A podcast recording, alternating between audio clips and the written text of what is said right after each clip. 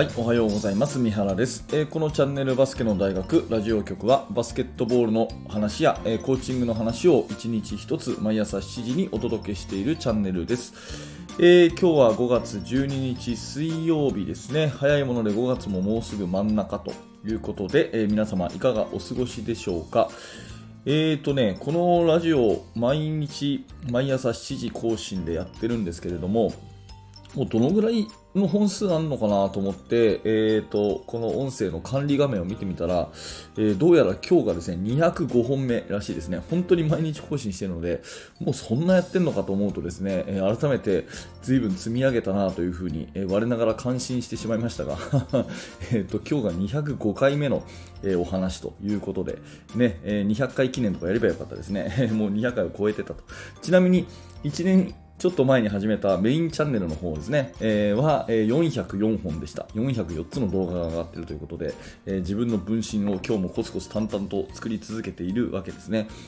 えー、今日はですね、あのポジションの、えー、お話、えー、1回目ス、えポイントガード、そして昨日がシューティングガード、で今日は3番のスモールフォワードということで、え花形のスモールフォワードですね、一番こう人気のあるような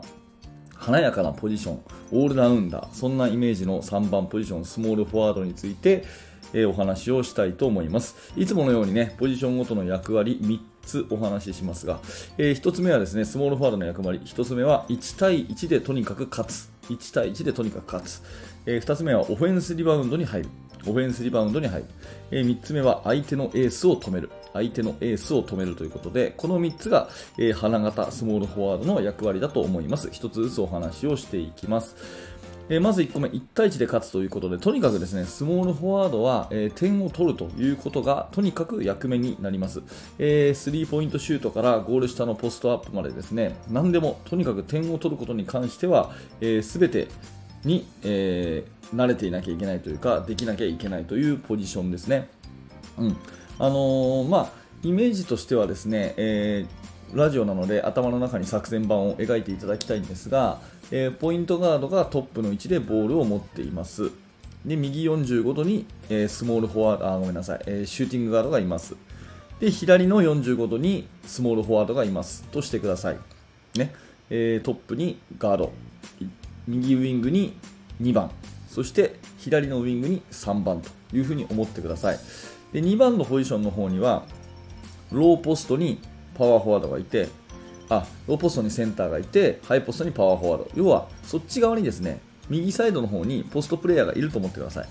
で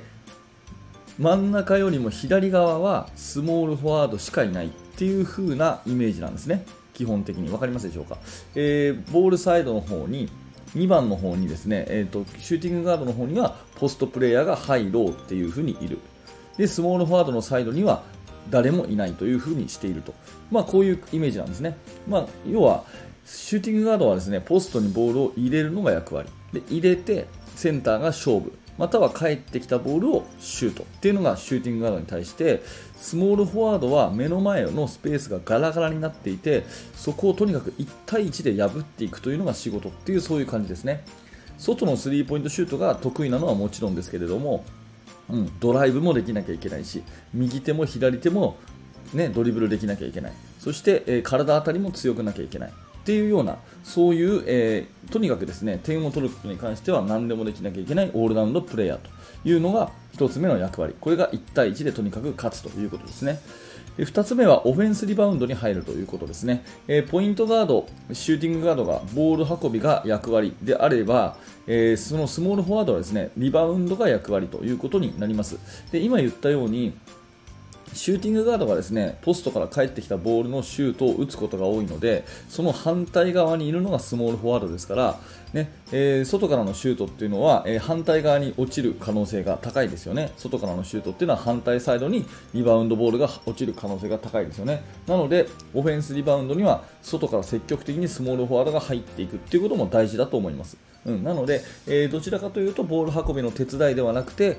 最後の、ね、リバウンドボールの手伝いっていうのがスモールフォワードの役目ということになります。はい、これが2つ目ですね。で3つ目は、えー、相手もですねスモールフォワードの選手っていうのは得点源なことが多いのでやっぱりそれをですねディフェンスで止められなきゃいけないというここもですね大事なポイントですねもちろんディフェンスっていうのはそれぞれ全員がね役割を果たさなければいけないんだけれども特に3番ポジションはですね1対1でとにかく勝つっていうのが目的になるので、えー、相手にそれをさせてはいけないっていうそういう側面が強くあると思いますなので自分が2点取ったら相手の2点を絶対止めると相手に1対1で絶対負けないというようなディフェンダーである必要があります。まあ、極論ね、えー、2番ポジション、シューティングガードっていうのは、えー、シュートが入ればですね、あとは、えー、そのフィジカル的な面とかっていうのはあんまり強くなくていいし、ドリブルとかも上手くなくていいし、まあ、ディフェンスもね、そんなに強くなくていいと。いうふうに言えますが、スモールフォワードはそうはいかないと。いろんなことができなきゃいけないし、そのいろんなことができる相手のエースも止めなきゃいけないっていうのが、まあ、スモールフォワードの役目ですね。うん、背が比較的大きくて、器用で、オールラウンドな選手がここを務めることが、えー、一番理想ということです。えー、簡単におさらいをすると、スモールフォワードの3つの役割は、1対1でとにかく勝つということ。そして、オフェンスリバウンドに積極的に入る。で相手もそれをやってくるので相手のエースを止めるディフェンス力も必要ということが、まあ、スモールフォワードの役割ですね。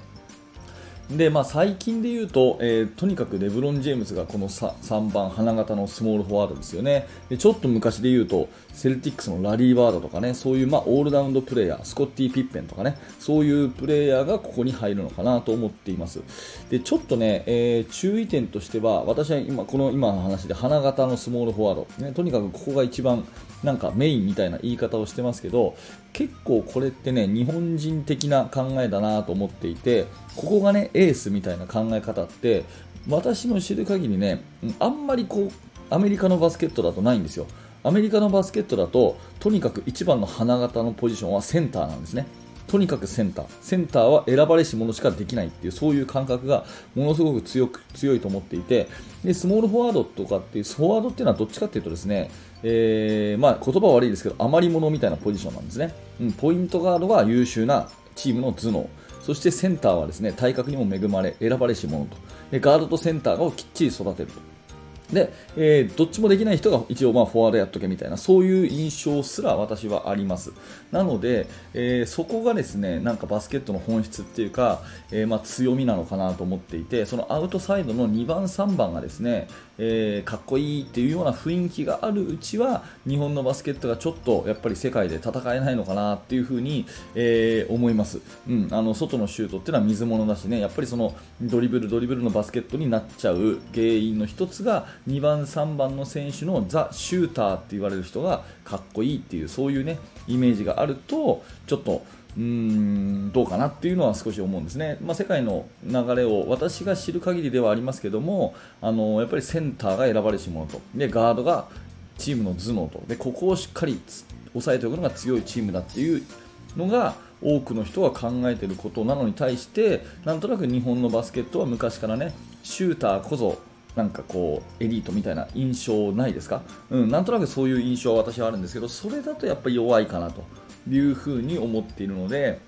まあえーと、明日明後日で話をするねパワーフォワードとかセンターここはどっちかというとなんかねえー、そんな役回りっていうかあんまりインサイドやりたくないです僕みたいな子が多かったりとかしてますがでもそこをちゃんとですねなんか、えー、分かった上でセンターゴール下こそ選ばれし者っていう風な印象を持っている文化のある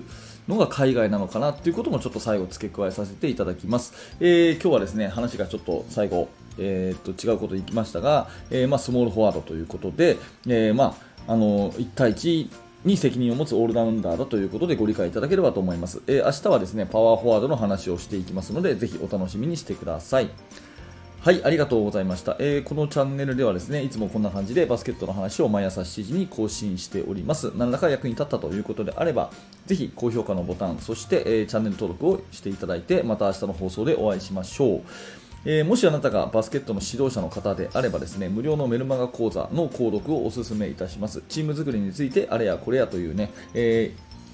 アイデアをあなたにメールでお届けしますので、ぜひ興味のある方は説明欄から覗いてみてください。最初の1通目で無料の特典教材もプレゼントしております。えそしてすでにメルマガを受講されている方で、えもっと深く学びたいという方向けにはですね、えバスケの大学研究室というものもあります。こちらもリンクが貼ってありますので、えー検討されている方はぜひ、えー覗いてみてください。はい、本日もありがとうございました。三原学でした。それではまた。